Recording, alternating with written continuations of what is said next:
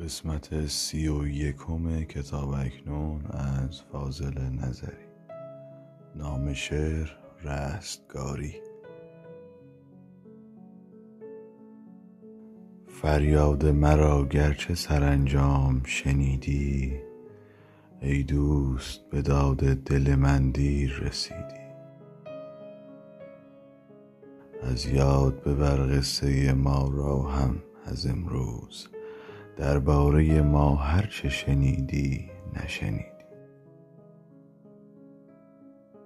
آرام بگیر ای دل و کم گریه کن ای چشم. انگار نفهمیدی و انگار ندیدی. ای نی چه کشیدی مگر از خلق که هر دم ما آه کشیدیم و تو فریاد.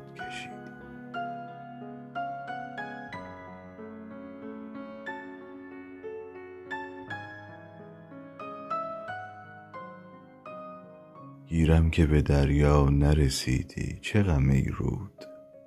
خوش باش که یک چند در این راه دویدی.